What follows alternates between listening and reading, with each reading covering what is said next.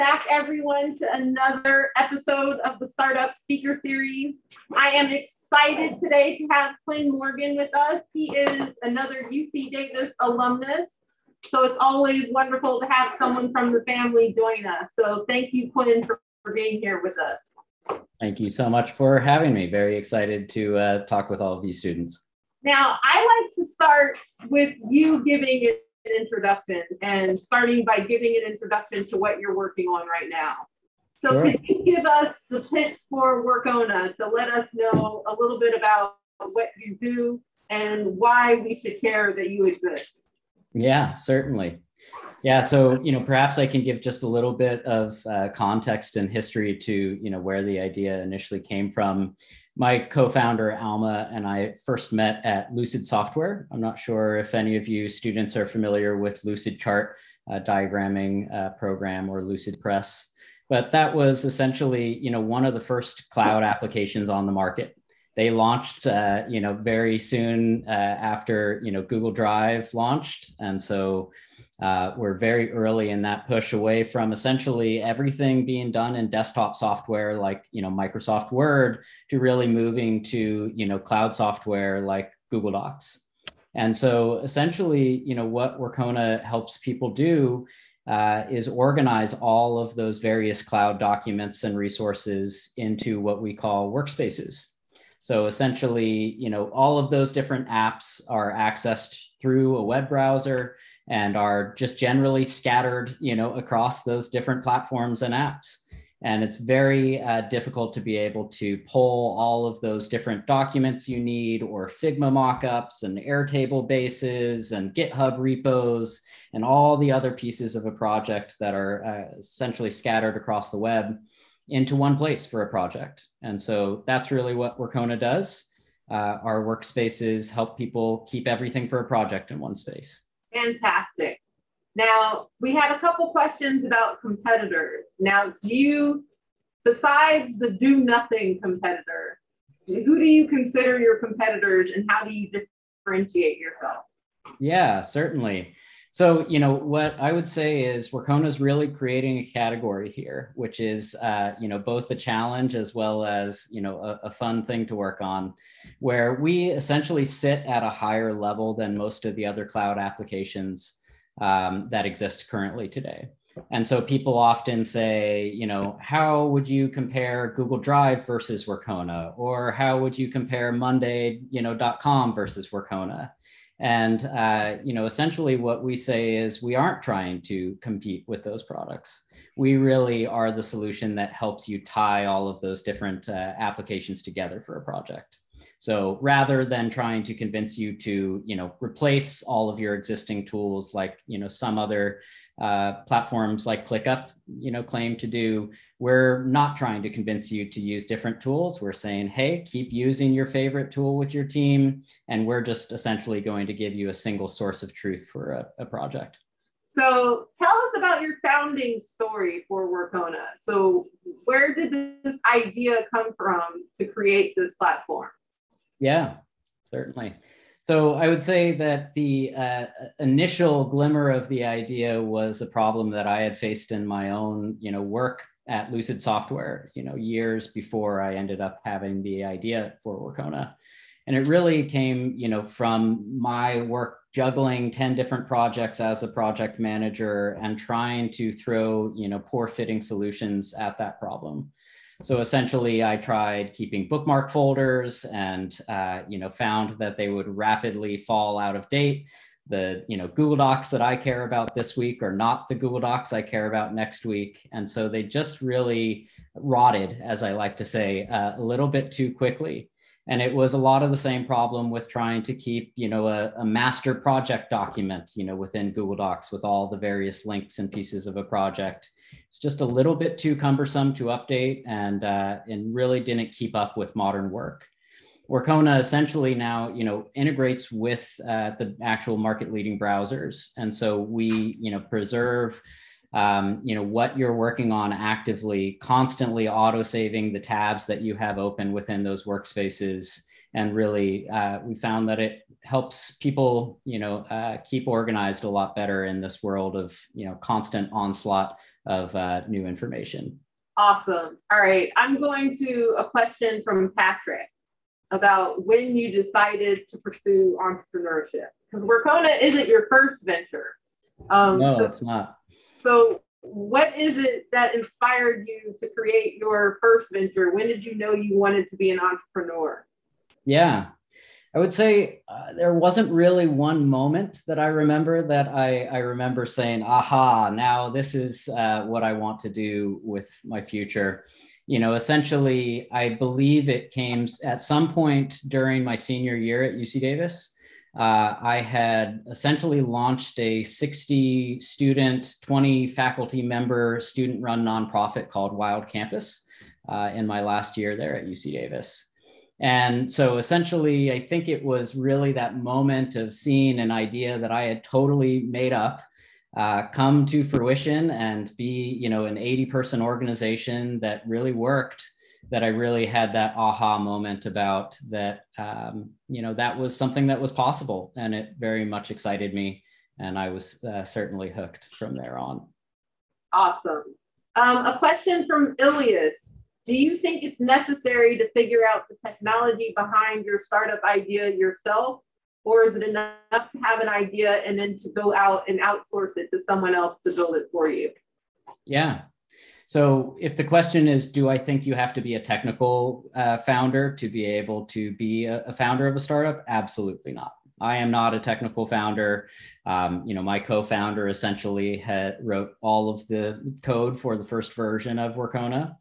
And you know what I find is a more important skill set if you are you know it, from that non-technical background is to build up the other pieces of uh, the skill set around you know user experience and design.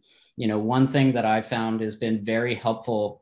Uh, that is a skill that's easy you know to learn watching some youtube videos and things is to build very detailed mockups within you know an app like figma and so essentially what you're able to do is paint a vision of what you see as, you know, the, the future of what your product could be. And that doesn't require you to write any code whatsoever. You're going to be able to, you know, use those mockups uh, to really paint a picture for that technical co-founder you're trying to convince to come on board. Uh, or you know those initial customer conversations you know and and really get some validation for that your idea has legs uh, and in fact, in our case, I believe those mockups actually had a very large role in raising our first pre-seed round. And so it's pretty critical. And I would say, uh, even to this day, I use those mockups uh, very, very frequently as a way to essentially run ahead of where our current product and vision uh, is at, at, the time. Awesome answer. That's very helpful to know. Um, another question from Patrick what would you say has been the most significant challenge you've had running Workona? Yeah, so as I mentioned, uh, Workona is really aiming to create a whole new category that doesn't exist. We're, you know, hoping to uh, create a, a, space where people are uh, able to, you know, organize that work at a higher level, but it's not really a software category that exists today. And so that's, I think, probably then been the biggest challenge for us is just carving out that um, area and convincing people that this is a, a, product that deserves to exist in the world. Of course, you know, we have many very passionate users, and once they've learned what Workona does for them, uh, they, they certainly don't require any convincing. But, you know, as we now are starting to uh, try to convince companies to purchase software, people who have never seen Workona and experienced the value firsthand. It's a bit more of a challenge to uh, convince them to do that when they don't already have that budget line item uh, in place already. And so, you know, I would say the other side is also a, a huge challenge. If you go into an existing category, suddenly it's much easier because they have the budget line item but you now have to convince them why you're better than the you know market leader in the space that's been at it for 10 years and so both paths are pretty challenging uh, but i would say you know mostly it's been trying to figure out how to message something that is new in the world um, and really, you know, what it should look like without having any examples of uh, existing products to look uh, to. You definitely are doing something that a lot of people aspire to be able to do. So I, I hope that this continues to go well. Thank you. Thank you. Appreciate that. Michael has a team question. So, sure. what values guide you in creating a positive work environment? I'm go- we're going to assume that you have a positive work environment. I, I hope so, certainly. I like to think so. So, what I would say is, uh, you know, there's only so much that you can actually do as a, a founder and CEO.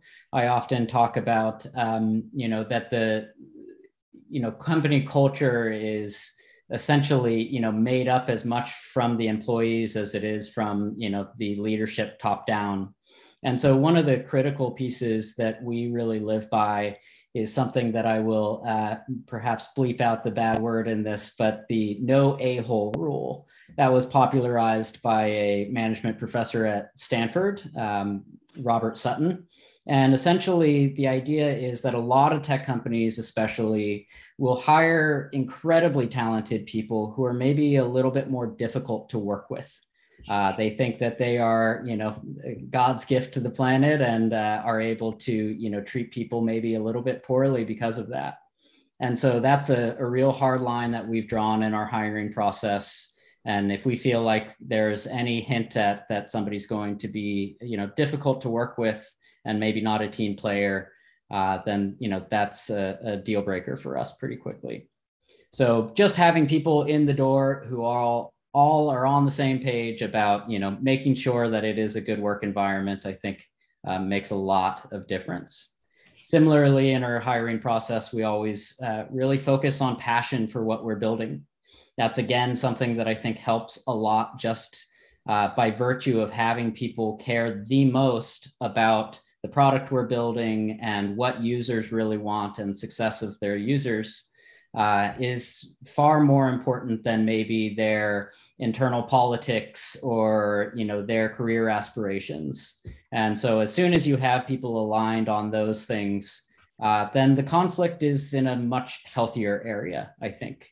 You know a lot of friction still certainly happens when people disagree about what the best path for our users and the product might be uh, but that's a much healthier you know source of conflict than say you know politics. Awesome it sounds like you read jim collins um, with this whole idea of getting the right people on the bus. That sounds right. like North Star. Yeah. Yeah certainly. All right annabelle would like to know what previous experiences helped you to start your companies. So I would say, you know, for me personally, and I, I, won't say that this is necessarily the path that everybody should take, but working at a startup was by far the most impactful for me in my startup journey. Um, almost everything that I learned that I'm now implementing at Workona, I learned at Lucid Software. And so trying to, you know, essentially join a startup that's in a space that you're interested in. And ideally it's, you know, large enough so they know what they're doing. And, uh, you know, you'll be able to actually learn from them, but also small enough that you're going to have an opportunity to, you know, wear lots of hats and, you know, really be able to learn lots of different parts of the business just by virtue of them being you know short on enough hands to do all of the work uh, that certainly is is probably the most impactful thing that i was able uh, to do. And a big part of that also is about you know finding the people that you might start your future company with. So you know i know I, there were lots of smart people at uc davis but uh, i i didn't actually meet many people who were interested in entrepreneurship during my time there and so it was, you know, pretty critical for me to meet my co-founder at Lucid. I met my VP of marketing at Lucid. We have many of our talented employees are ex-Lucid employees. And so I think that, you know, being able to convince those talented people across different roles within a tech company just wouldn't have been possible if I hadn't worked there and they had seen my work ethic and uh, and really learned, you know, who I am and what I'm all about. All right. Zach has a question for you here. Go ahead, Zach. So with a lot more um, technical people, it's kind of a bit more obvious, like if they're a technical founder, they can bring programming experience, they can build the app or whatever. but as a non-technical CEO, I guess it's a bit harder to see what you can bring to the table. So like, what does a non-technical person bring to the table? Yeah, certainly. So I would say, you know, my role as product manager back at Lucid as a, you know, non-technical uh, product manager back then is very similar to, you know, what I bring to the table still today, you know, at Workona. Um, of course, I, I like to think that in terms of company strategy and you know that level of uh, working on the business, you don't really actually need to have as strong of a technical underpinning. I knew almost nothing about, uh, you know, actually coding and, and technology when I first joined Lucid. I now have certainly, you know, gained enough of a skill set that I'm able to, you know, distinguish what is possible and what's going to be very difficult, and you know, able to look at APIs and and see, you know, okay, great, we'll be able to use that to do this. Uh, and so you do certainly pick up a lot of those skill sets over time. Um, but it's really about you know talking to users. That's another piece that I would say that's one of my top recommendations for you guys as students is build something people want. Uh, you know, if you are able to, you know, talk to your users and validate your ideas, you know, from the get-go as well as along the way, you know, that's one of the most important uh, pieces. And that is certainly something that my co-founder is also very involved in. He joins many of those meetings but doing those discovery you know uh, questions about exploring what the problems that they face in this area that you're going to be building in um, you know or even what your solution might look like and showing them those mock-ups that i talked about. Uh, all of that is really you know nothing to do with technical and essentially very much validating that this is something that people want in the world. Uh, you know i believe that non-technical founders are, are just as capable of uh, you know creating that that level of the product. Now, in terms of the actual translating that into how that is achieved technically, that is fully my co-founder's uh, role as well as you know the development team. Um, and so you know it's a it's a bit of both are required really to bring that to life. And I've just specialized in a, a bit more of the uh, user facing side. Any other questions? Yes, go ahead. This is a similar question. So, what if you are someone who isn't a technical person and maybe has an idea and you're starting to want to, um, you know, find people who are on the on the tech side? What would you look for in like a co-founder? Yeah. Knows how to code, someone who is an engineer. Certainly. Yeah, so I will say it's fairly tough from the outside looking in, you know, to find a technical co-founder just because it's it's hard as a non-technical founder to judge technical skill sets. I'd say even as we are hiring, it's hard for my CTO who is technical to judge somebody's technical capabilities during the hiring process. And so, you know, what I would say is back to what my initial advice was, go work for a startup and it becomes very obvious who the best uh, technical people are that are working at that company. You'll see them you know cranking out features. They of course will be esteemed by all the other folks who uh, hopefully are talented and also work there.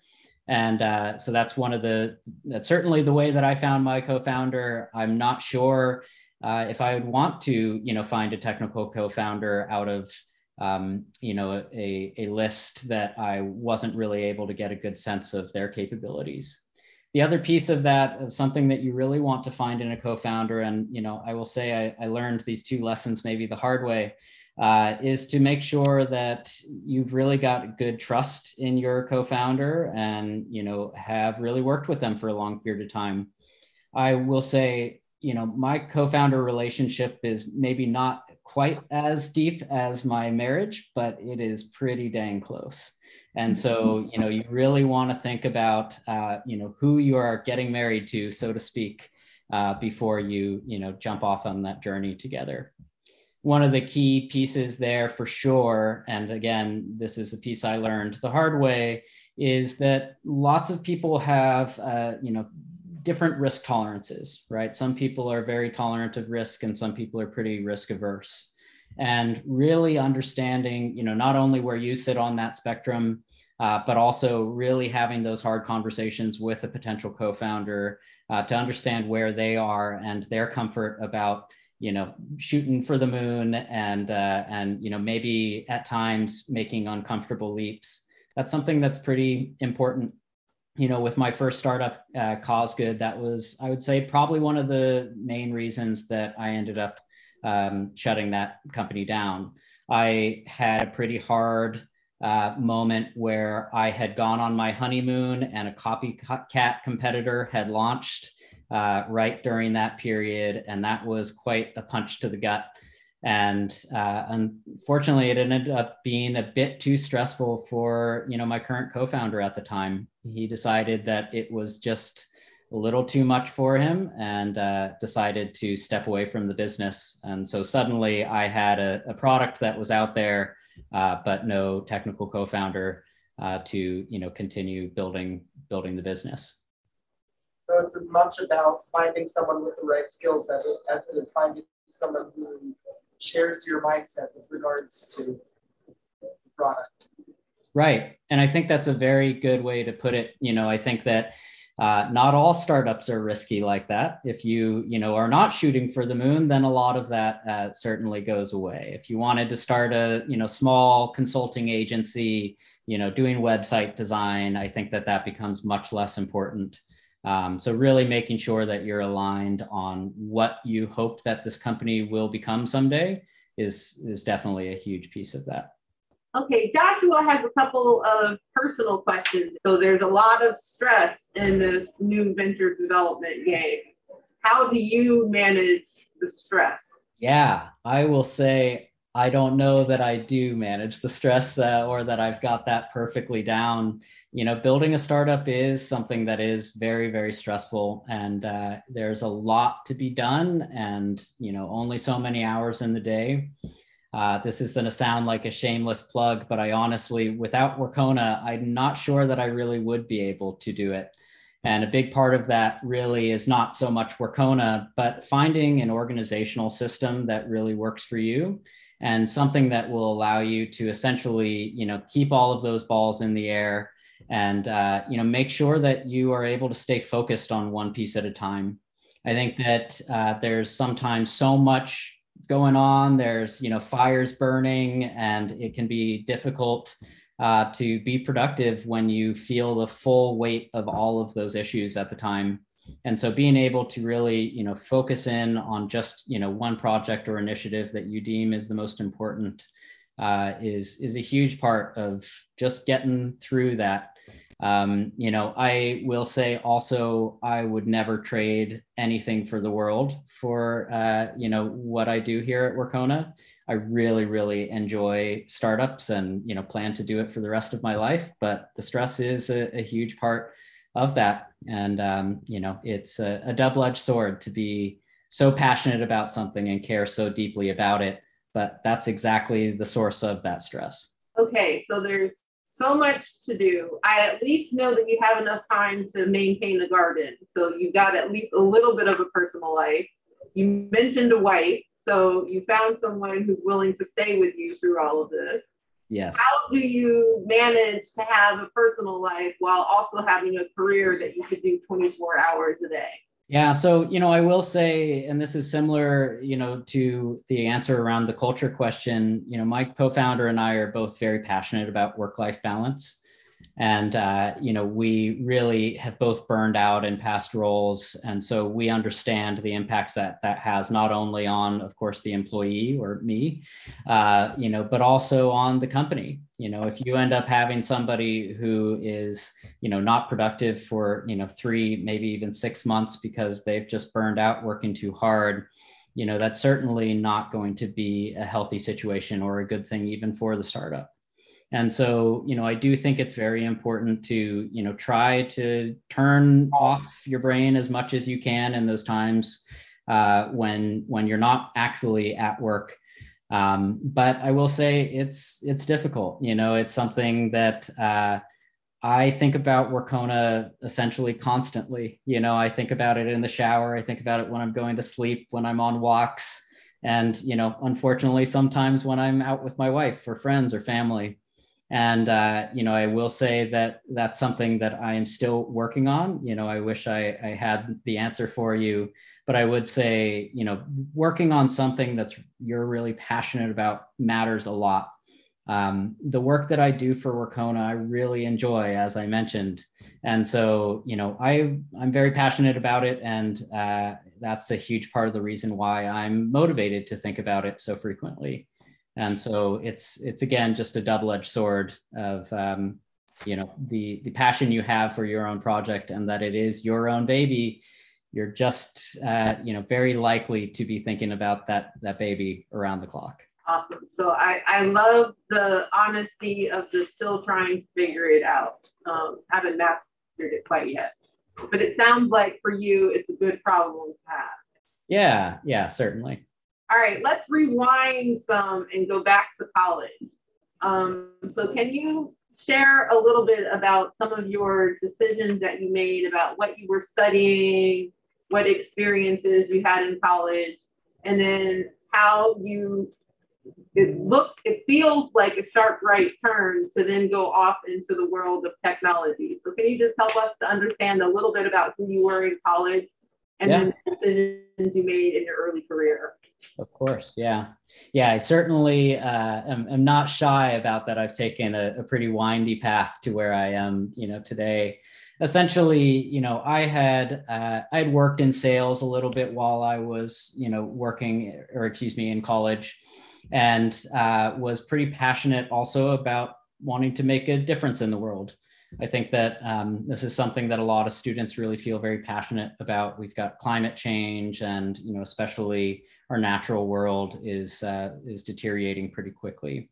And so that was something that was very near and dear to my heart, and a, a problem that I wanted to work on. And so essentially, I decided that I wanted to go into fundraising for conservation because of that. So working as a nonprofit fundraiser. And I felt that it was important for me to really understand the science of what I was raising money for. And so that was the main motivation for me, you know, going into uh, wildlife conservation fisheries biology. So, um, you know, while I was there in my senior year, as I mentioned, uh, I actually helped co-found two different student-run nonprofits. So one of them was We Are Aggie Pride, which I believe is a student emergency assistance fund now.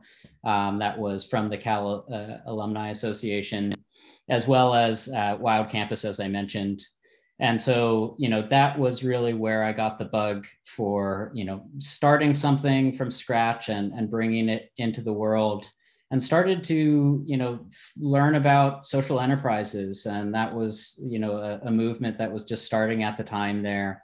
And I became, you know, fairly interested in that even at college. Uh, but once I left college and started working, you know, doing fundraising for nonprofits, you know, I, I, won't get into the reasons why I felt like nonprofits maybe weren't the right place for me. Uh, but I did feel like um, social enterprises really represented a space that innovation was very welcome and that I was able to, you know, move just a little bit faster, have a little bit more experimentation uh, mindset. And so, you know, as I, I mentioned, really wanted to, you know, gain those initial skills, you know, learn how to start a startup, and that was really where I started looking for you know jobs on AngelList uh, to be able to you know find a role that I felt would help me learn the ropes of how to start a startup. So that was where I stumbled across that product manager job uh, for you know Lucid software, and I had actually used Lucidchart during Wild Campus to you know map out some of the systems, and you know really knew that I loved the product.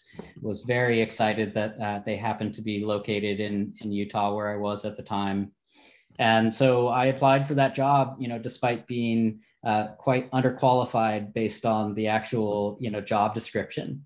I remember it saying, uh, you know, requires four years of uh, experience managing a global product. And I, of course, barely knew what product management was at the time. Uh, but, you know, I will say I really attribute, you know, me getting my foot in the door at that company to a, a single email that I wrote.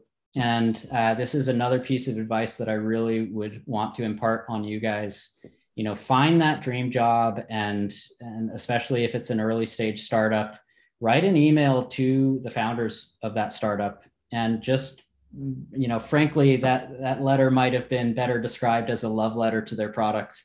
I was uh, very very passionate about their product and that was pretty clear in what i wrote. Of course i sold myself uh, as as best as i can but um, i really you know think that that letter got me in the door and my passion through the interview process really got me that job despite maybe not having traditional qualifications uh, for the role. Yeah, once I was at Lucid, I really caught the bug on software. Of course, I you know went to found CauseGood after my time at Lucid. Once I had felt like I had learned what I needed to learn, and uh, you know CauseGood was a social enterprise.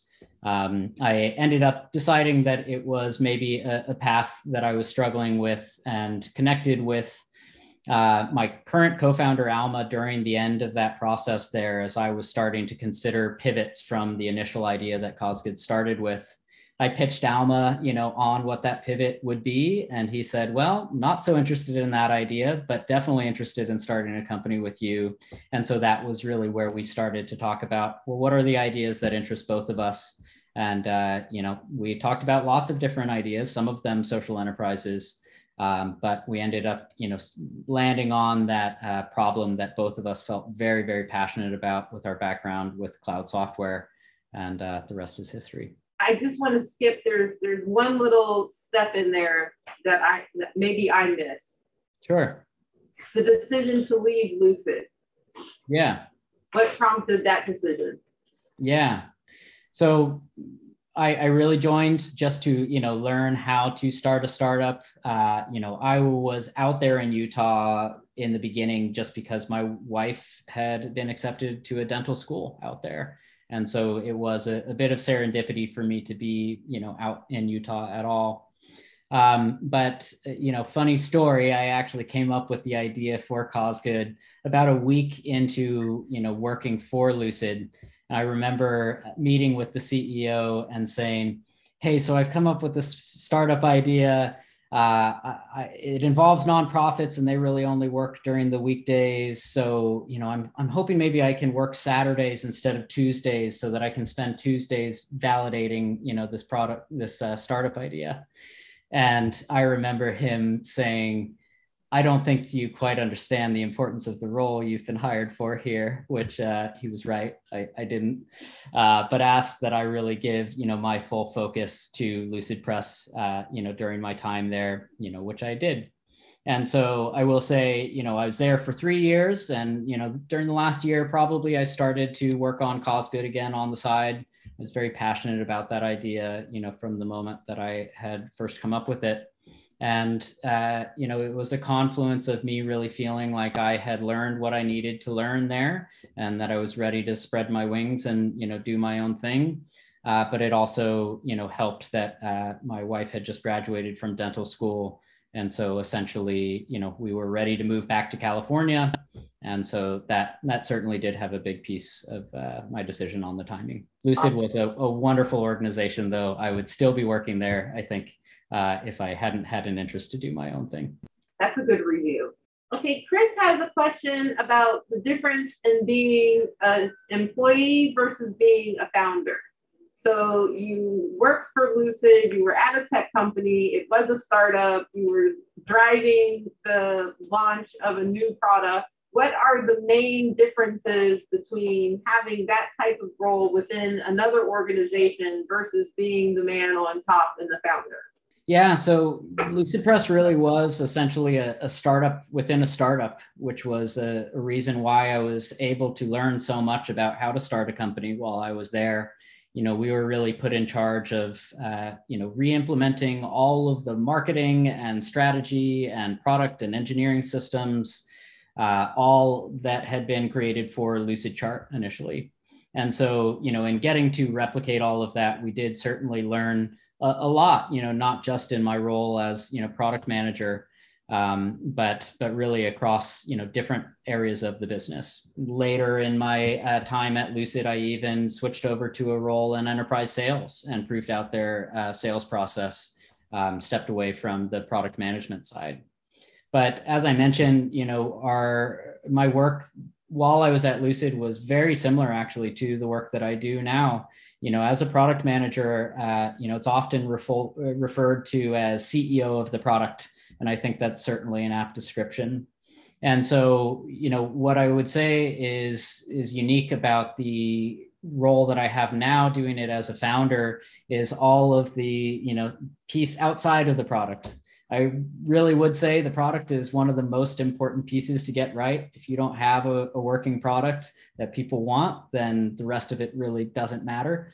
Uh, but if you you know have achieved that, there's still a lot to learn, you know, on the the company building side of things.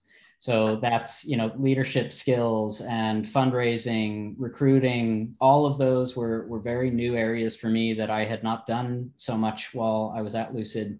And so, you know, that's certainly been uh, where the the bulk of the you know new challenge and new learning has been. And uh, I've really enjoyed that. I, I love learning about new areas and, and diving into them headfirst. Awesome. Um, I thought that it would be really great since we have some time here to talk a little bit about the process of going up for investment dollars.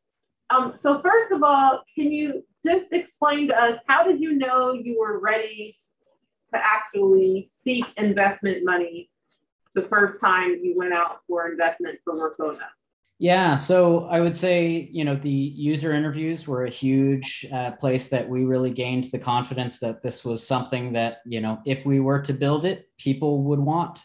I had met with people across, you know, all these different departments within tech companies, and it was pretty clear that almost everybody had this problem. Uh, they were all, you know, struggling to manage their work, swimming in a sea of browser tabs and, and docs and links. And so, uh, you know, that was a huge piece of where we really got the confidence uh, to raise that initial round. I, I, believe we did build an initial version of the product so that we had, you know, something to show. Uh, and again, you know, that very detailed mock-up that was really the vision of what we felt like Workona could grow to become, uh, which, you know, at the time we were called Resume. Uh, but that was really, you know, a key piece to get in place. Of course, putting together your pitch deck and, you know, all of that, um, you know, was, was very critical. And that sounds like an easy activity, but every one of those slides is essentially a project in and of itself you know figuring out what your market is and, and the market size um, you know being able to come up with what your marketing plan your go to market uh, you know initiatives are going to be. You know that was all very critical thinking that we needed to make sure that we felt confident in before we went and had those initial conversations. Um, so you know we started working with a, a few uh, VCs that worked, uh, you know, either with people that we knew or were somehow connected to Lucid, or you know, we were able to get introductions from from people in our network. And uh, you know, having a few conversations with those people can certainly, uh, you know, tell you very quickly whether or not you're ready. And uh, and so, yeah, I, I would say just generally, um, you know, things have moved a lot more uh, stages have moved essentially earlier. And so what used to be you know uh, where you needed to be to raise your um, you know seed round uh, is now you know closer to series a size. And um, you know there's a pre-seed space which is actually the first round that we raised. And that um, you know often requires quite a bit less in terms of initial traction and you know proof points and so, you know, it's become easier and easier uh, to at least raise that first round. And, uh, you know, later rounds have become more challenging over time as well. Um, but it, it's certainly something that once you've got a, a, good plan and, you know, you've got some uh, potential customers that you're able to point to, uh, you know, that's, that's sometimes all that you need. You make it sound so smooth. Um, is there anything that you wish if you were to start all over again, then it'd be like, all right, this is important for Quinn to know in order to navigate this process that you didn't know the first time around? Yeah.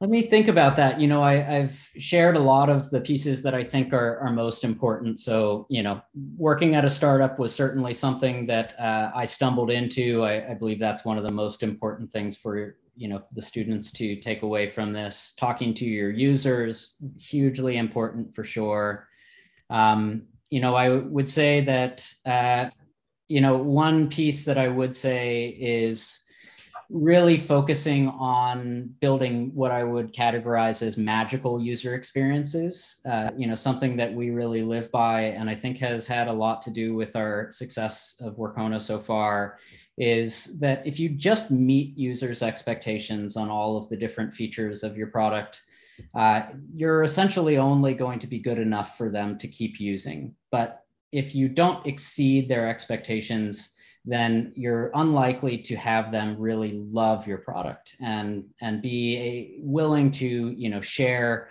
uh, that product with other people and you know scream about it from the rooftops and so you know one piece that i think we ended up learning along the way is just to figure out what those most important experiences are within your given product and really try to nail them.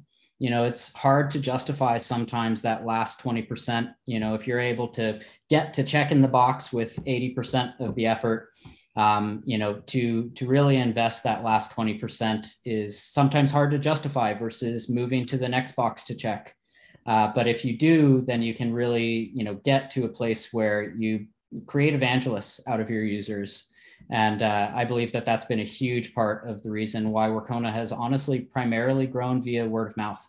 And so, um, as much as you're able to just blow people away with the you know most important flows within your product, uh, that's certainly something that I think has been pretty important for our success so far. That's a wonderful lesson for us to learn. Thank you for those closing thoughts. Um, everyone, please join me in thanking Quinn for joining us today. Thank you so much. Thank you all. I, I really enjoyed it. And you have an open invitation. So the next time you're in Davis to visit your parents, come hang out at the Student Startup Center. We'll, meet, we'll get you some students to meet and hang out with. Sounds good. Well, thank you so much, Don. All right. You have a wonderful day, Quinn. You too.